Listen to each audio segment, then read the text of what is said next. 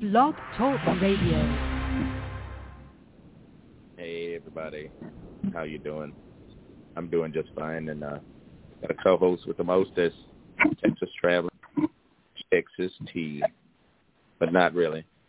I am Kaelin Patterson, and she is Desiree Fletcher Carruthers of the other Carruthers, and we are People Be Real Talk, and and if you are just happy to be alive through all this craziness, give us a shout out, give us a comment, and uh, make a comment to the the show that we're doing tonight.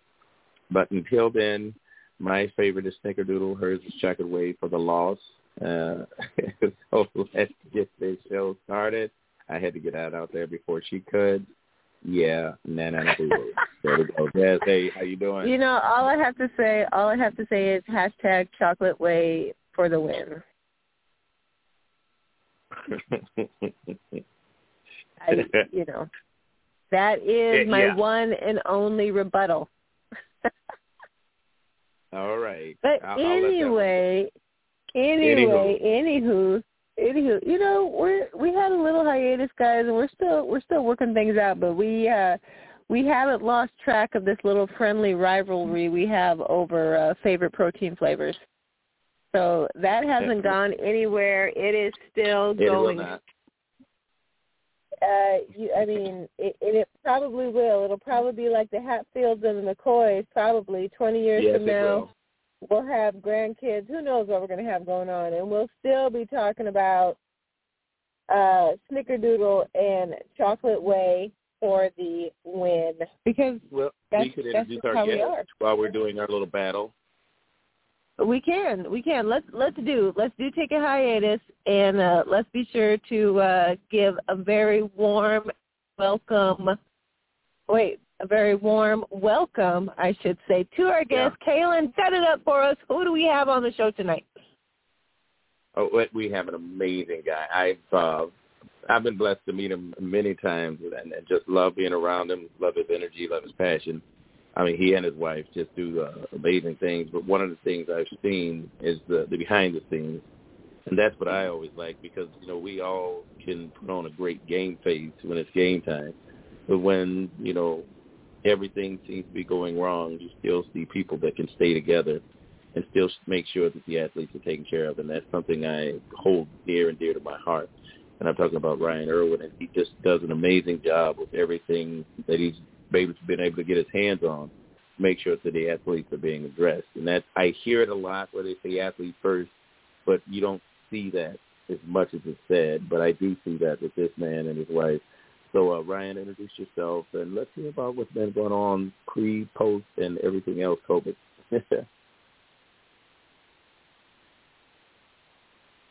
Did we lose? I don't know, you? Ryan. You still there? Uh-oh. Uh-oh. Oh, he's here. He's here. Hold on. Go ahead, Ryan. Can you hear me now? Yeah, we sure Ah, can. we can hear you now. Okay, that was weird. Okay, hey, we'll we'll we'll blame that one on the pandemic. How about that? We can do that still. Can Let's we? do it. Okay, okay, Let's cool. Uh, and man, I'm humbled. Thank you for that introduction, Kaelin. It's uh, it's been a couple of years since I've been on, and uh, it seems like just yesterday. I mean, you guys do a fantastic job. You guys are always out there promoting the sport, getting people on, keeping things hopping and exciting. And so I really appreciate what you guys do. Thank you. Well, thank you. Well, Glory to God. Yeah, That's yeah. good. Well, That's good. Yeah, so it's been a bit since I've been on. I'm trying to think where to start, what to do, or what to uh to talk about. But Well, I think I'll just start. Just Go start, ahead. yeah, just start a little bit from the beginning and let folks know a little bit about your background, and then we want to, of course, dive into uh, all of the hot things that the NANBF has going on, and then you've had some exciting things going on too. So we got to touch on all these things. But first, you know, we have new listeners all the time, so let them know a little bit about who you are. All right. Well, I've been in the industry now for gosh, 30 years, and um, you know, I've I've started out as a competitor uh, in in high school, and just have been doing it ever since. And just I guess progressed through the ranks um, for, as a competitor. Um, and then as a, I got tied in as a promoter, and then tied in as an officer, um, and I've been blessed to uh, be the president of the NAMBUF and the IPE for the last, I don't know, two years or so. Um, nice. But I'm still a competitor at heart. Um, I was I, I won my pro card back in oh way back in 2000, uh, 2009. Uh, way back in 2009, it took me 17 years to do it, so I'm pretty proud of that accomplishment. Um, and uh, I've competed uh, many, many times. I've lost count, but uh, still, I love the sport. Like you said, Kaelin, it's just a passion. Um, I also uh, I'm a I'm a coach. Um, I do nutrition and training coaching. I've been doing that full full time now for about two and a half years, but been doing it on the side for oh wow, 15 years plus, um, and uh, was finally able to make that make that leap into doing it full time, which has been amazing. I love it. Um, I live in Iowa.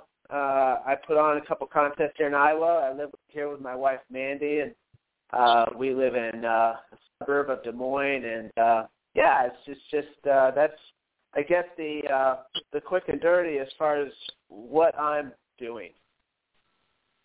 All right, awesome, appreciate it. So then let's just kind of start with uh, the NANBF or NAMBIF, as we so affectionately call it, and just tell us tell us what it stands for, who you guys are, and uh, you know what athletes can expect from your organization.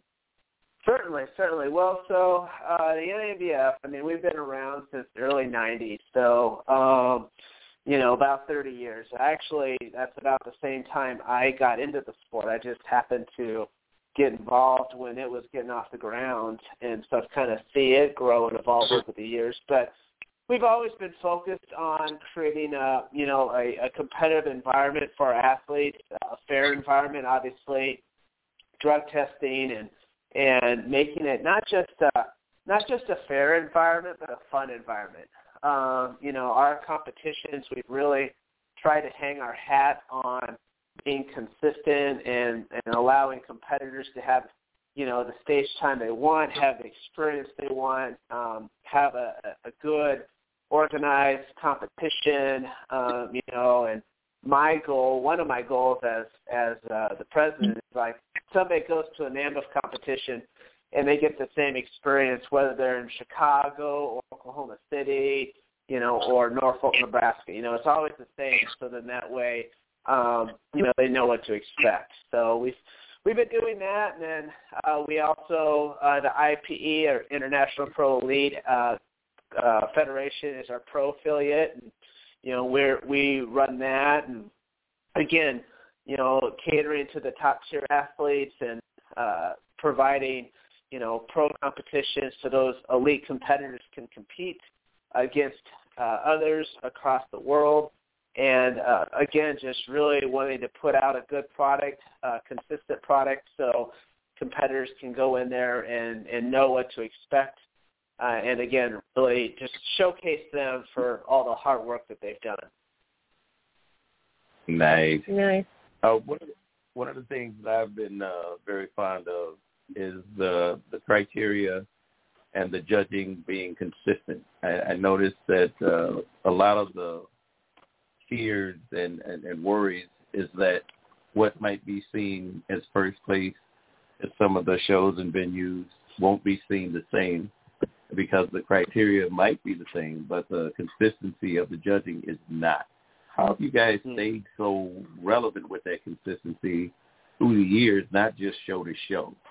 No, thank you for recognizing that. We work hard at it. Um, you know, I think some of the things that we do that helps that is uh, first, you know, we've got we're very uh, we're very critical of who our judges are. Uh, we've got a database of judges, and um, part of that qualification is they have to continue to be active.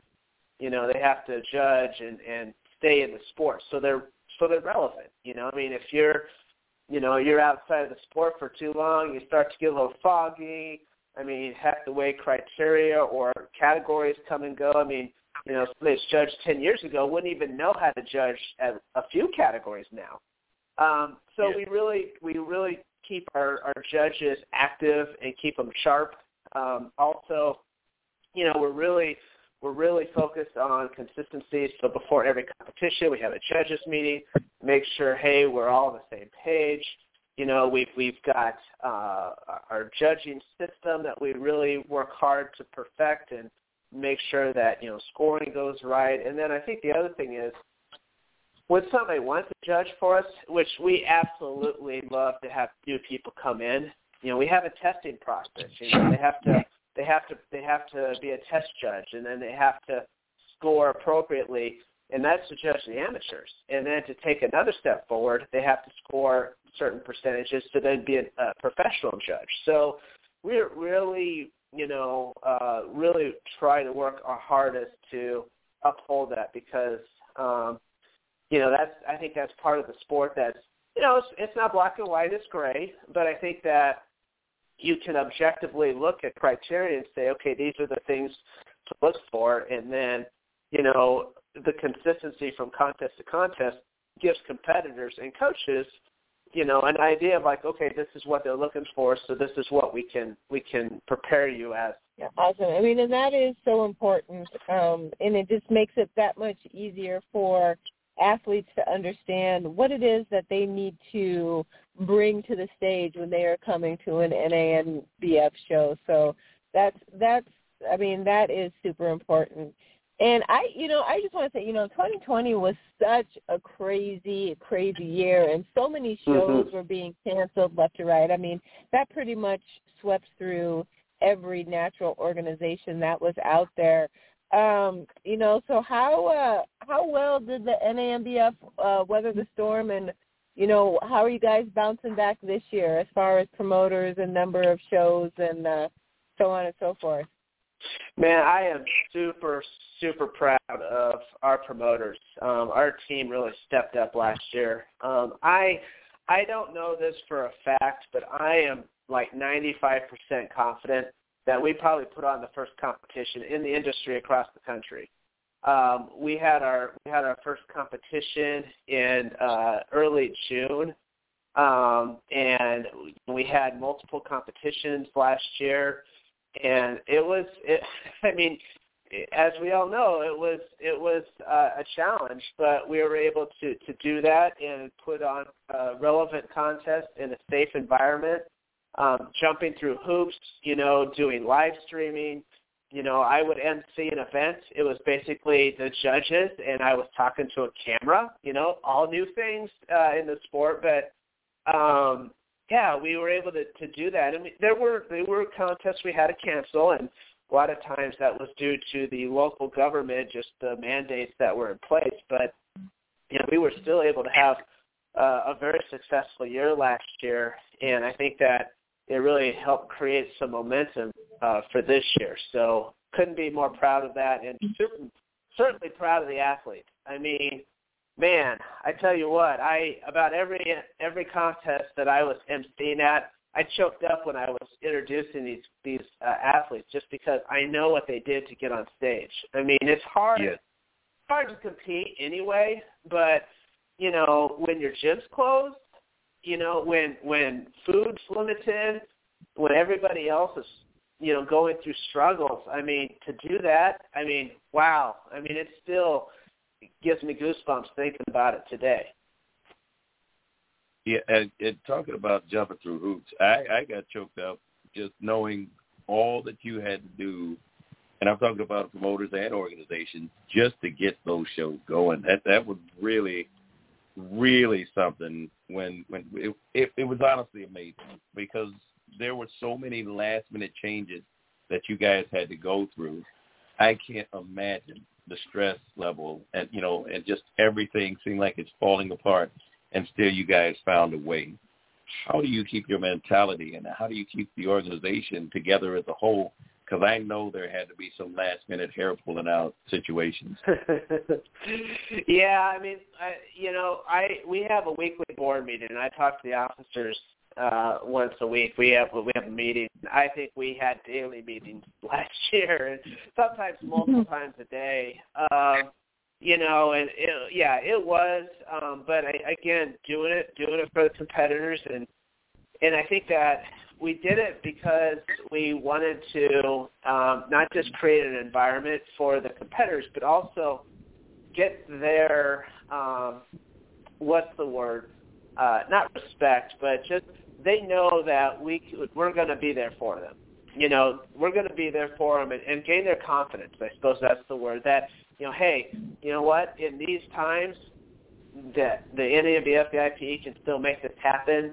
Um, we drew a lot of competitors in from out of state. I mean, we do anyway, but like from the coasts, because you know, I mean, like we talked about before this we got on air. I mean, being in the Midwest, let's be let's be honest, we're a little sheltered from some of the extremes, and so we have yes. people call us from you know Washington or California or New York and say, hey, gosh, are you guys sure this is going to happen? I'm like, absolutely. We're going to make it happen. We got a plan A, B, C, D, and E.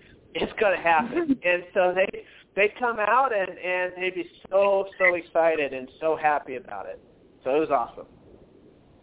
That is awesome. That is awesome. And, and you know, in the in the NANBF and the IPE really do span from coast to coast. Um, and if you guys want to know, you know, where they're having shows, we're going to have Ryan share the website name with you here in just a second.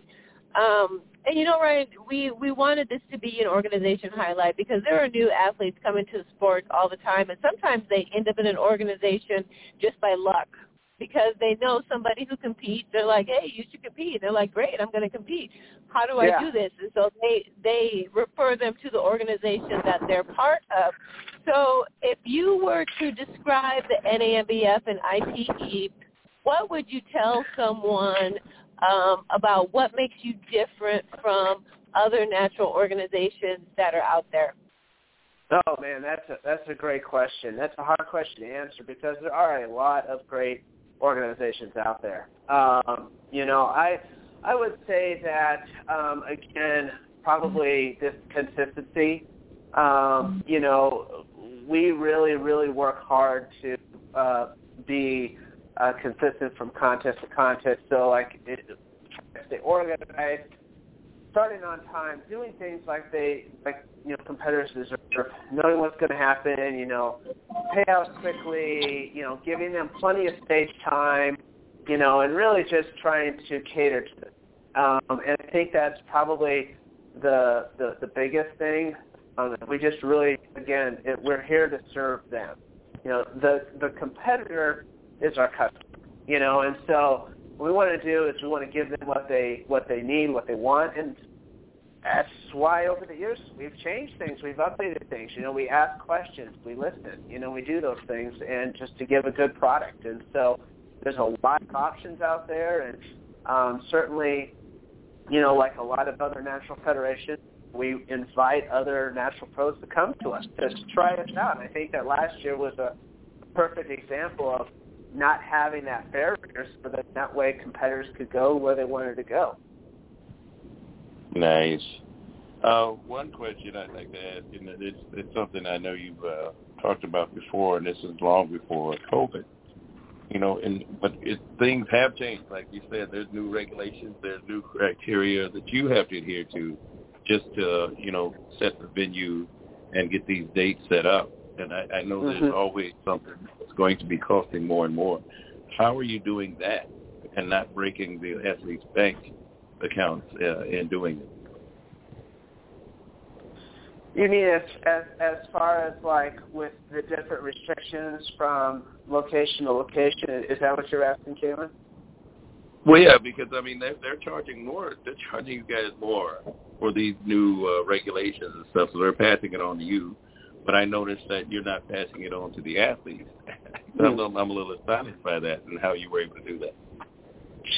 Yeah, no, it it definitely um, you know, we every promoter, you know, took a hit last year. I mean, just you don't have as many uh compet- or uh spectators in the seats.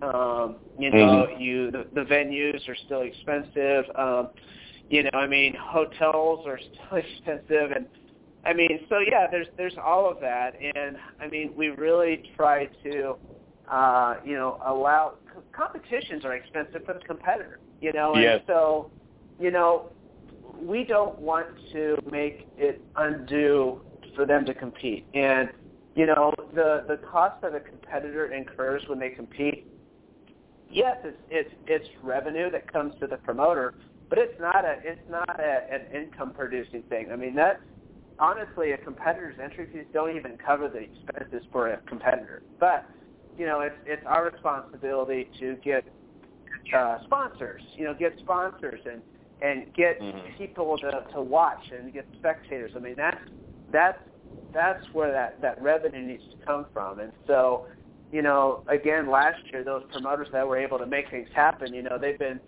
established, so they could take a hit if they had to, just for again the competitors to have that option, an opportunity to you know compete. Yeah, I mean that's always, and sometimes I think that's a misconception out there that athletes think that because competing is expensive, it just is the whole process, but that promoters are you know, raking in all these dollars, and they're really not because the vast majority of all the money that comes in gets pumped back into the show itself and into the athlete experience. So, it, you know, it doesn't hurt to remind folks that this is this is not a lucrative business where people are getting rich. no, promoting shows it, that is no, not it. No, it's like it's it's one of those things where like you don't want to log your hours that you put in and anything that's left over and what oh what that what that per hour rate comes out to be because it's you would be oh, like why am I doing this? It's not for that for sure. it would be pennies on the dollar. So I promised that you would share where people can find out more information about the NANBF and IPE and related shows. So where should they go to find details? Yeah, no, thank you. So uh, the NANBF website is nanbf.net, uh, and you'll find everything on there. And then you'll also find links to the IPE site, uh, but the IPE website is ipeproelite.com. So those are the two the two websites that we've got there. All right, so nanbf.net and ipeproelite.com. Folks, write yes. that down. Go check them out. Do your research because you're going to find shows, dates, criteria for judging, um, registration information, drug testing information, all of that kind of stuff. They're going to have that out there. So be sure to check those sites out. Now, I know if they go to the NANBF, they are going to find a couple of shows that you promote. So talk to us about the shows that you've been putting on because I know you've got one of the longest running uh, shows in the Midwest. Yeah, no, thank you. We uh, we do. It's um, you know I was actually very fortunate. So like I mentioned before, I started competing about the time the NANBF and really natural bodybuilding was getting started. Um, and so the the founder uh, Scott Dickerson actually lives in Iowa, and was, he took me under his wing and mentored me, and um, I ended up. Uh, long story short, I ended up taking that contest over, which is the Natural Iowa, and that's been in Des Moines um, and I think this year will be our 28th year, I believe, something like that. Wow. Uh, yeah, so it's been around for a while, and so again, um, I, I like to think we got a pretty good reputation on that one. Um, and then I do put on another contest in the fall. Um, it's there was one in Cedar Rapids for years uh, that myself and Al Style used to co-promote, and then Al retired. Love Al, he's a great guy. Um, but he retired, and so we were trying to decide if we were going to do it again. And last year, due to the pandemic, we uh, postponed the Iowa contest uh, uh, until August, and we moved it to Cedar Falls uh, because they had less restrictions than Des Moines. Well, we found an amazing venue there, um, and people loved it. Competitors loved it. So uh, we have a lot of demand to come back there. So we're going to bring back another fall contest in Iowa, which is the uh, the Midwest Muscle Fest, and that's actually in, on September 11th uh, in uh, like Cedar the name. Falls. So, yeah, awesome. Yeah, the name rocks. Now, when you used to, your Cedar Rapids show back in the day, it was never a pro qualifier. It was always kind of like this is a it's a great show for new people um, to get experience in competing or as a warm up for other shows. So is the Midwest Muscle I'm already forgetting the end of the name, but you're going to remind us. Is that show also a pro qualifier, or is it still kind of the same format as its previous version? Yeah, no, it is. It's so it is a pro qualifier, and you know I think that that's one thing that you know you asked earlier, Desiree, like what makes us different as an organization. And I'm not saying different, but this is one of the things that we do is you know we have a minimum as far as pro qualifying classes. So a, an open class has to have at least five competitors in it to be a pro qualifier. And so, yeah. you know, across the across the federation, you know, any competition now that has that criteria, meets that criteria, will be able to offer a pro card. Now we don't we don't shortchange that. You know, we want to uphold the the integrity of that pro card. So there's less than five, then that it is what it is. But I think that's one thing that we try to do is we don't we try not to saturate the market. I mean, we are very picky about you know you won't see a bunch of competitions in one state usually. I mean, we try to spread it out geographically and also um, on the calendar, so that way competitors can they don't have to choose. They can go to one, and and they're, they're, you have that critical mass. So I think that's one of the things that we really try to do. So then that way, again, going back to the Midwest Muscle Fest, we want to have a good contest, and we want to have you know more than just you know a person on stage. We want to have, let them get in there and get, be able to compete with others. I, I don't mind that at all. I've been and like Des said, I, I love the name, brother. Loving it a lot. Uh, I think we'll Thank you. stop in with uh, Midwest Muscle Fest uh, for ourselves. Uh, one of the things that I do love is that you know when you do put on the show, it, it is truly for the athletes and with them in mind. Also, when you're bringing your heart into it, that makes a difference as well. And uh, I, I love the atmosphere you guys create just with the meeting, the morning meeting that you do. You know, I, it's been some years, but I can always remember each time I showed up, that morning meeting was special because you wanted to make sure that there was no question that was left for after the show, and that's very important because Des and I have been to many shows where it's just that one little thing that could have been addressed, and it would have made some athletes basically dream come true as far as representation of themselves, uh, the people that support them, and the people that are there to see them in the audience. And I know that will be changing, you know, more and more attendance. So how did you set that foundation? And I'm so thankful that you've been able to stick with that for for the duration of your uh, in promoting. Um, so I, I, I think we, so. I, so I want to make sure I have the question right, Kaelin. So you're asking like how have things changed over the years as far as like the logistics and the flow of the competition to help cater to the athlete? Is that what you're asking? Yeah, and we, but it set off a foundation that the athlete will be addressed prior to being on the stage, as compared mm. to finding out later when they get off, and then it's too late. Yeah, no, that's a great question, and I tell you what, there is so much noise in the world today. I mean, between emails and social media and text and and blah blah blah blah blah. And so it's it's as a promoter, it's a challenge because we have to sift through all that noise to make sure that they have all the information they need. Um, you know, I, what I have found out that people don't read emails much anymore. I mean, and, yeah.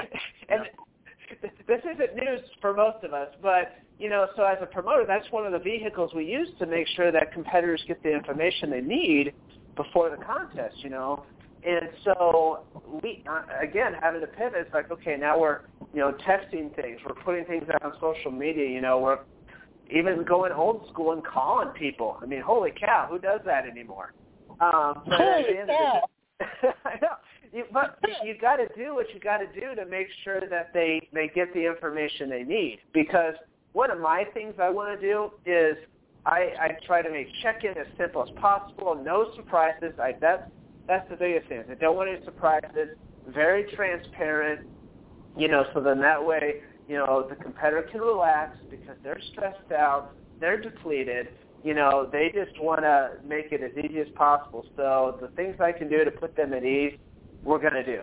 You know, we're going to try to do our best we can. We're not perfect. We, ne- we never are. But you know, anything we can do in year after year, it's like, oh, that's a great idea. Oh, yep, that's a good thing, and we just keep adding to the adding to the toolbox and, and helping it make it run smoother and smoother each year.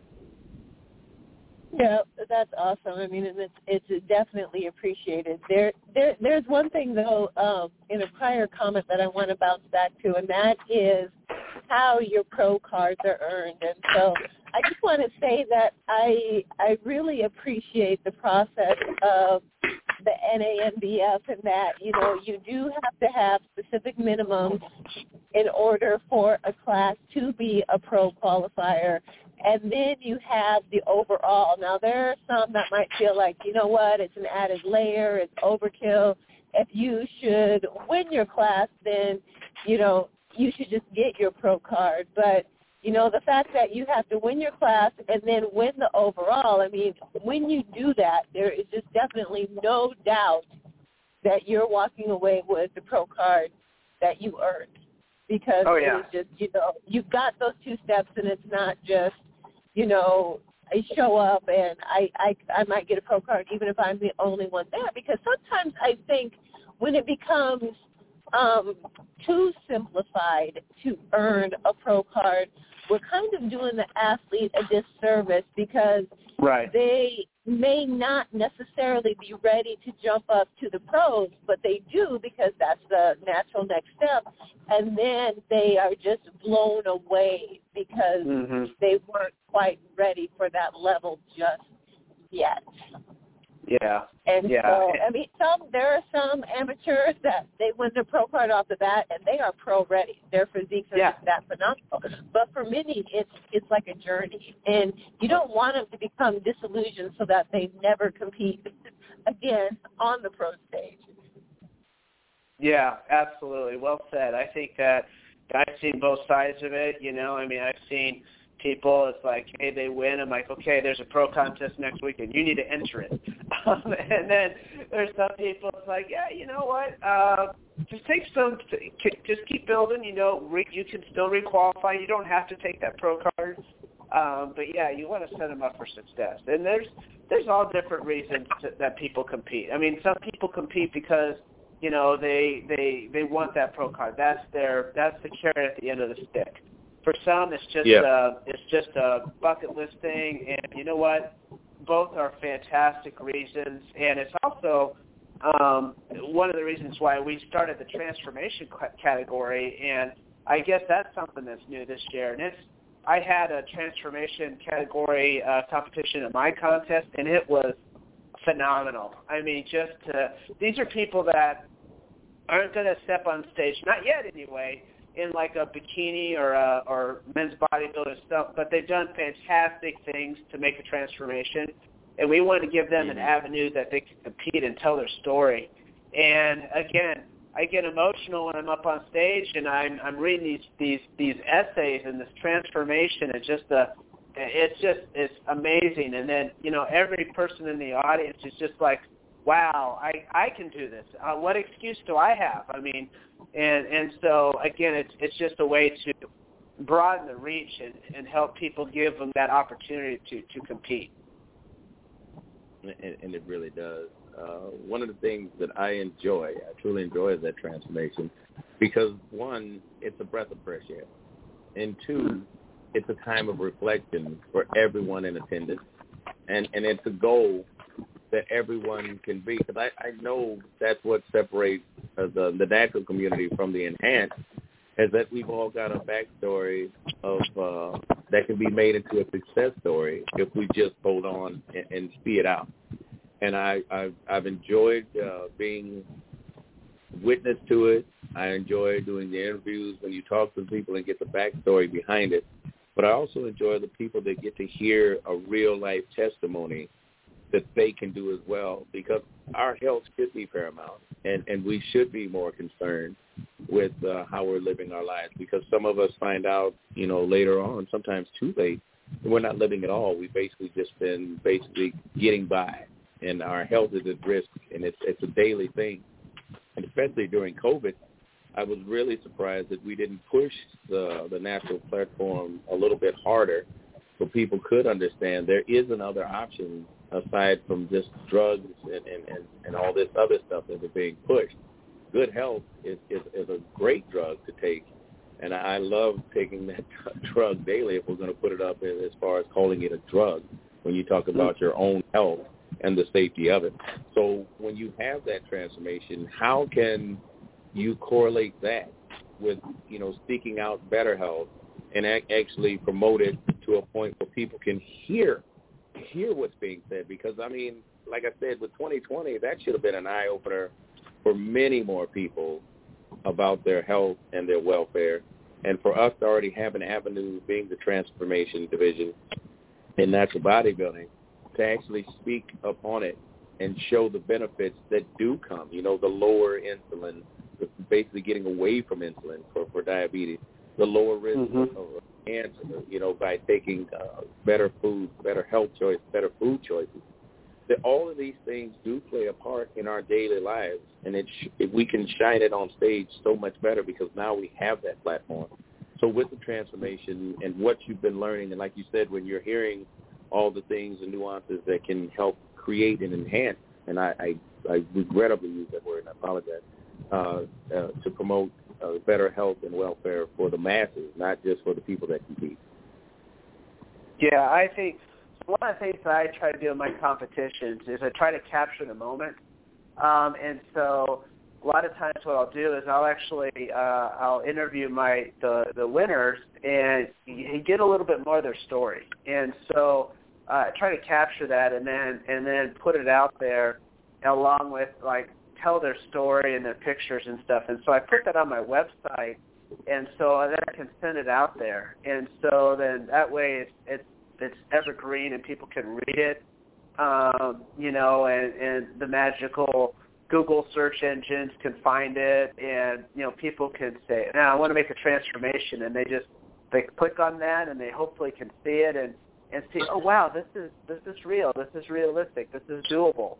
Um, and, and, and those, and those, my goal, those people that get on stage at transformation, again, they're, I want to make them comfortable. I want them to feel proud. You know, we're not up there, you know, putting them on display in the in a way that they're uncomfortable. They're they're proud. They and they and they know it. And so that's that's what it's all about. And again, the you know, utilizing uh, technology the best we can to help that help help spread that word. I mean, that's that's that's the goal. Awesome, awesome, and you know, and I'm glad to see that transformation is is making its way into even more organizations, and I hope it just becomes a staple across just you know any kind of natty stage that you step on, that they're opening that door for that opportunity for people who are just looking to make changes in their health for the better. And then if they go to grow into, um, you know, a bodybuilding competitor from there, that's fantastic. But just the fact that they're you know living their testimony and sharing that with others and have a platform to to uh, tell that story is great. Um, and speaking of stories, one of the other many many hats that you wear um, now is an author. I understand that you have written and published a book within the last year or so. I did. Yeah. No, thanks, Desiree. I did. That was that was definitely something I'm proud of. Um, it, it is a it was a work uh, that took a long time. Um, I spent oh gosh, I forget how many years writing it. Um, and basically, the premise of it, the, the title of the book is Everyday Counts, and I use that as my tagline. And the the meaning behind it is that every day does count, no matter what your goals are, what you're working towards. Every day you want to put your best foot forward and go to bed at the end of it and say, yep, that day counted. And so when I wrote this book, um, I started by telling my story. And I started, you know, as a child and um, I mean, I, I won't rehash it all because it's in the book, but basically starting out in a not a not an awesome spot, and then the struggles I had throughout life, and how I overcame those and I and those failures that I had. I mean, the mistakes I made and how I used those to grow and and then you know get me to where I am now and then then the book goes in deeper and, and it's the takeaways that that I've used over the years that I found that helped me through that and, and how I learned. And so the book's more about um, yes, there's some nutrition, yes, there's some training, but it's more about habits. It's more about lifestyle. It's more about you know setting yourself up for success. And and that I think is as a coach, if I see somebody that's got those characteristics, they're going to do awesome they're going to do awesome. I can I can give somebody the best nutrition plan in the books, the best training program, but if they don't have that inner chutzpah, they're going to struggle. And that's what that book is really focused on. And I felt like I just needed to write it and get it out there uh, for others to read. Well, that, that works pretty good. Uh, being a coach, I'm going to jump on that one because this is something that I'm seeing – I, I saw it back in the day, but I'm seeing it more and more and much more often. Is that pressure to get that pro card the first time they compete, and a lot of people's mindsets are stuck in the gym atmosphere, and I think that's one of the worst things we can ever do because I I remember playing overseas in, in basketball, and one of the things I noticed that everybody was just as good as me, and, and basically if I didn't cut my own rug, then I was going to have a, a hard way or a short, short trip on a professional team and being sent back home. So when when you have that mindset, that's a make or break moment. And how do you keep the the athlete from falling apart when it seems like there's so much uh, sometimes self self prescribed pressure, and then the pressure from the people in the gym that think it's just an easy walk in the park to start working out, do a prep, and then get on stage. I think it's, it's I, I'm big about setting expectations, and when I when I speak at seminars and and and such, I always I say I'm like I feel sorry for competitors that win their pro card right out of their game. Um, they they oftentimes don't know enough to really enjoy it and take it in for what it is. And so I think that you know I mean my goal for my my competitors is always to get up on stage and feel the absolute best they can with the package they're bringing and then every time they compete thereafter is to beat the prior version of themselves. And so, mm-hmm. I mean, if you're gonna if you're going to do this sport for any length of time, yeah, you want to do good, but you want to have that as your core mindset because otherwise, um, you know, you're going to get upset, you're going to get frustrated. Yeah, it sucks to not win when maybe you think you should, but it sucks even more if you think that's the only way you're going to win. I mean, if you think that bringing in right. your best package ever is not a, a win, then you're not going to last in this sport. Wow. Yeah. I mean, just so many, so many things to consider, and you know, a lot of people do get washed out of the sport, which which really is unfortunate. Um, and you know, this this next thought has nothing to do with nothing, but or it has everything to do with everything, but the women's bodybuilding category, we need to breathe some life back into that bad boy. How do we do that, Ryan, from uh, your perspective? What needs yeah. to happen? It's tough. I mean, so there's a couple things. Uh, well, there's more than a couple things, but two things that come to mind right off the top of my head. One is to offer it offer it and like I will go back and, and my my uh competitors like nice. I even if I even if I didn't have somebody in it the prior year, I still have like an old uh, my prior year champion. I'll put them on the poster. It's on the it's on the entry sheet. Uh, so offer it, um, and I think the other thing is, you know, as judges, and this is hard. It's hard to do, but you know, um, when you're judging, you know, have to judge the categories appropriately. And we were down in St. Louis uh, three weeks ago, and there were two two very good classes. There was a women's bodybuilding class and a women's physique class, and the competitors in each class were pretty much the same competitors that compete in both categories. Um, mm-hmm. But the the the top two, one gal had a little bit more muscle. She was a little thicker, great symmetry. Um, you know, had good size. Uh, she won the women's bodybuilding, and rightly so. And then in women's physique, those same two competitors with the others were going head to head, and the other gal was a little longer, um, a little leaner, you know, and uh, got the win. And and again, rightly yep. so. There is a difference between women's physique and women's bodybuilding. It's subtle, but Yes. that's natural body. That's natural bodybuilding. You know, when you've got when you're not pumping drugs through your system, it's not going to be huge differences between the categories. And so, as judges, we have to really make sure that you know we say, okay, this is a bodybuilder, this is a physique, and we deal with the same thing for guys. You know, this is men's physique, this is men's bodybuilding, this is classic, and that's just it's the nature of the sport. Uh, Yes, you're a making, uh, hundred percent. you're making that A excited. Hundred Let me percent. tell you. Are making me excited because that is one of my areas that just gives me angst when you see athletes crossing over into different categories and winning both. And I'm just like, wait a minute. I mean, and I understand sometimes the other athletes on the stage, they just didn't bring the package that brought them close enough to be, you know, a contender. So Mhm. you have to award who is ever closest to the criteria at that point, even if they maybe, you know, would be better served in a different category. But when but when it's close but when it's close and you've got two people neck and neck like the gals you were just describing, but one fits one category better than the other, you know, you have to be able to see those nuances to judge appropriately because nothing Mhm. just triggers me more than to see an athlete win bikini and figure when it didn't necessarily need to go that way. Right. Ay, ay, Yeah. ay.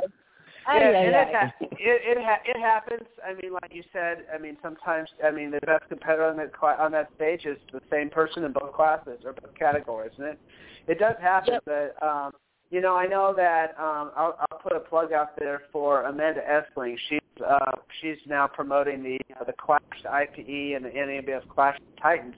She is a huge proponent of women's bodybuilding, so she is doing everything she can to uh, to cater to women's bodybuilding. So for all you women bodybuilders out there, October 16th in Minnesota, you need to be there. That's your there's your that's your contest. She will take good care of you, I promise. All right, you guys got that. Make note. Make note. Let's see ya. Let's see ya. We need to get her on the show, Kaelin. We need to keep talking about this women's bodybuilding thing. Yes. I I mean like uh I, I, I being old school it it just hurts when you get to the show and the and the reason this whole thing even exists is, is bodybuilding and and and not have that represented on the women's side is it, it's it's it's touching not in a good way and, and I like how how Ryan said you just got to put it out there. And I, I think that's one of the things that's going on because I know the enhanced community wanted to get away from it because they were losing so many athletes to uh, either uh, the side effects of the drugs or the enhancement, but we just didn't have that that fear, and for some reason it still permeated itself into the the natural environment. A strong woman is a strong woman, and I I, I mean I'm actually with health and wellness. I love muscles on people because I know that the, there's work that has to go in it, especially in the natural community, and to have female bodybuilding and have male bodybuilding and, and have male bodybuilders and female bodybuilders looking like the criteria is being asked, that's a special thing for me because then I said, this is this is what it's about. Because you know, health it, it, is a beautiful thing, and, and as long as we shy away from the stronger points of it, I, I know there's uh, a group of males that are, are kind of drawn away from that, but that has nothing to do with the sport itself. So that's on them. And, and, and if they want to think that way, then God bless them because they have the, every right to think that. But that shouldn't demean the sport in any way, shape, or fashion. Yeah. No, absolutely. And I think one of the things we try to do is we try to we try to encourage competitors to do different categories. You know, give it a shot, see where you fit. You know, and, um, Mhm. you know, we'll talk to them and say, look, you've got. That's the hard thing.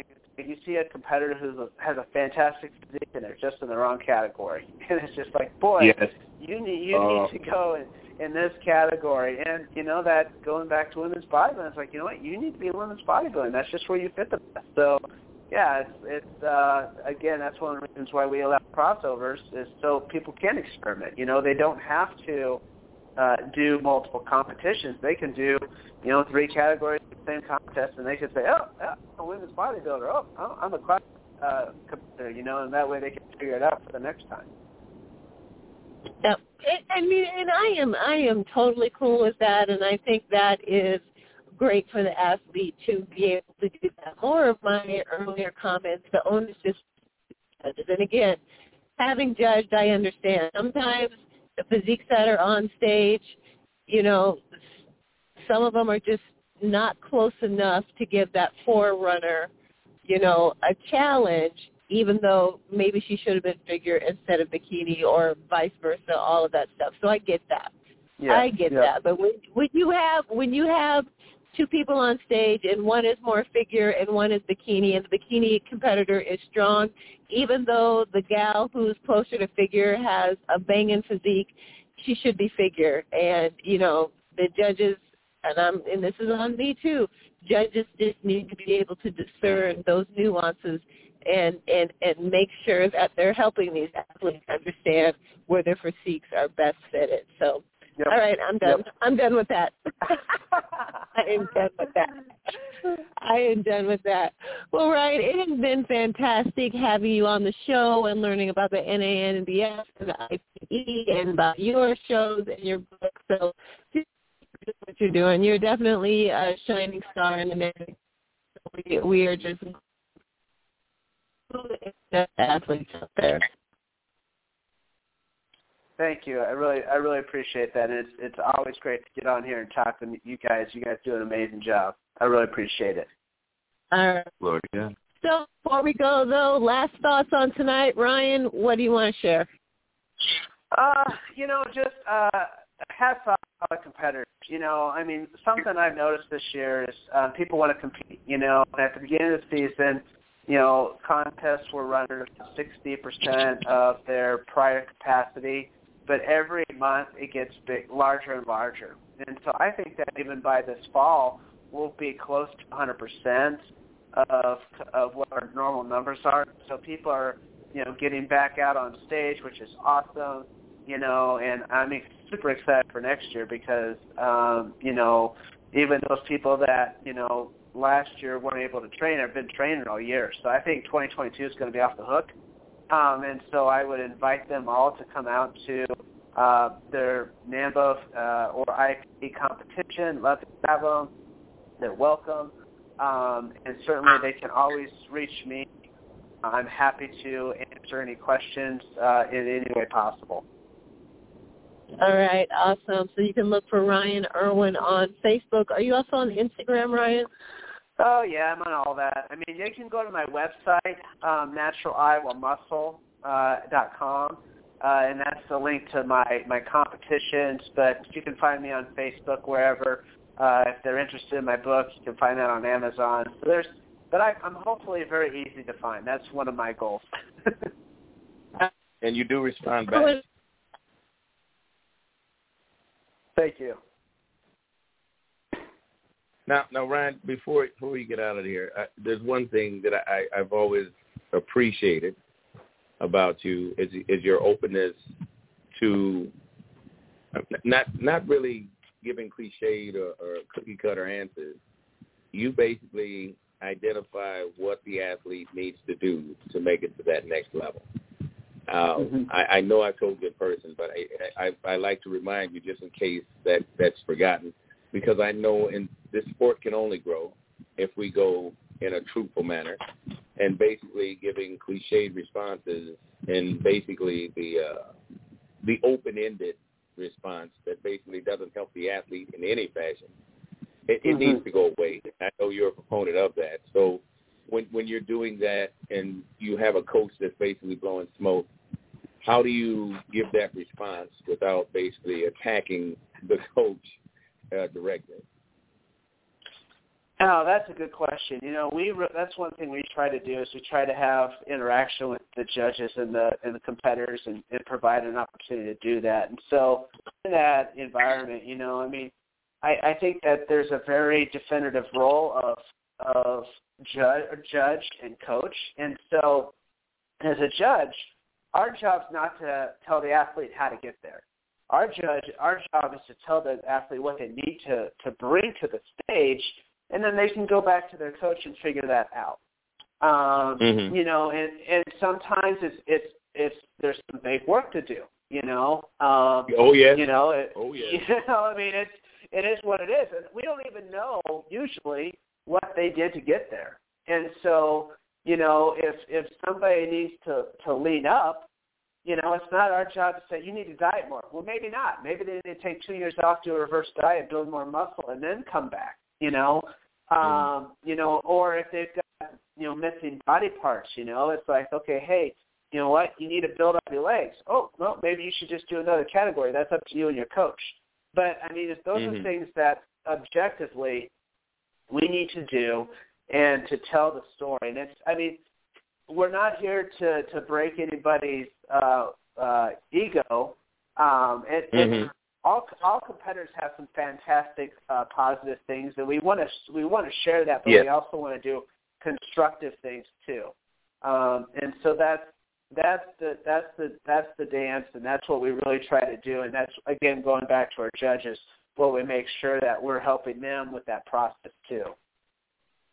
Yeah, but what I'm referring to is that that fine line you have to walk, because some coaches really aren't coaches, and they're just uh, basically pumping them up and saying, you know, the judges didn't know what the heck, it's political, and all this other stuff. And you know, you've been in the sport long enough where you know, mm-hmm. like you said, you can look at where you know stuff needs to improve, and and sometimes yeah. it's glaringly so.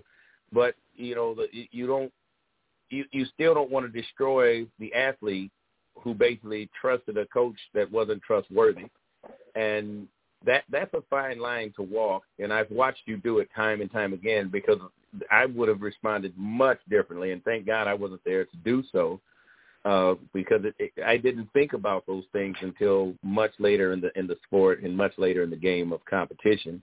I just wanted to give them an honest answer, but I I didn't take into the the fact of the athlete trust and hope being destroyed because they had someone that basically just took their money and and threw them on stage. Yeah, yeah, and I, again, I don't think that's our role. I mean, if I mean if you know, if if if they've got a nightmare of a of a, a prep, you know, they've done everything they could wrong. I mean, they, I hope that somebody takes them alongside and says, "Let me show you what I did," or something of that nature. Yeah.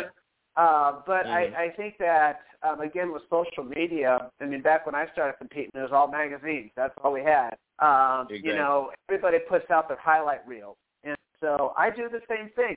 I put my best pictures out there. I mean, who doesn't?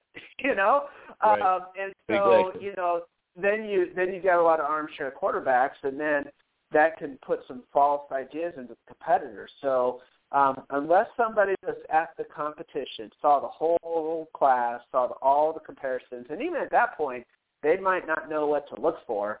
Um, you know, it, you, you can't just base it off of off of one individual picture and comparison. And so exactly, there um, you go. I, I think that's where it comes down to. And then again, going back to the judge, it's our job to be able to explain why they placed what they did and what they need to do to improve. There you go. Uh, well said, my brother.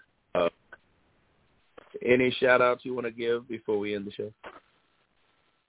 Um, you know, I I just uh, shout out to my team. Shout out to all the the the, the board and the promoters of the NANBF and the IPE. They're super super hard. Super proud of them. Um, I just love this team, and so shout out to all of them. Um, shout out to the competitors, and uh, I've, I've seen a lot cool, amazing people this year so far. I can't wait to see more more of more of you uh, as the year progresses, and so uh, no, and thanks to you guys. I really appreciate you guys having me on. No, it's, it's always a joy, brother, because I know we're getting open and honest answers, and that's much appreciated, especially with social media uh, basically being sometimes not so honest and truthful.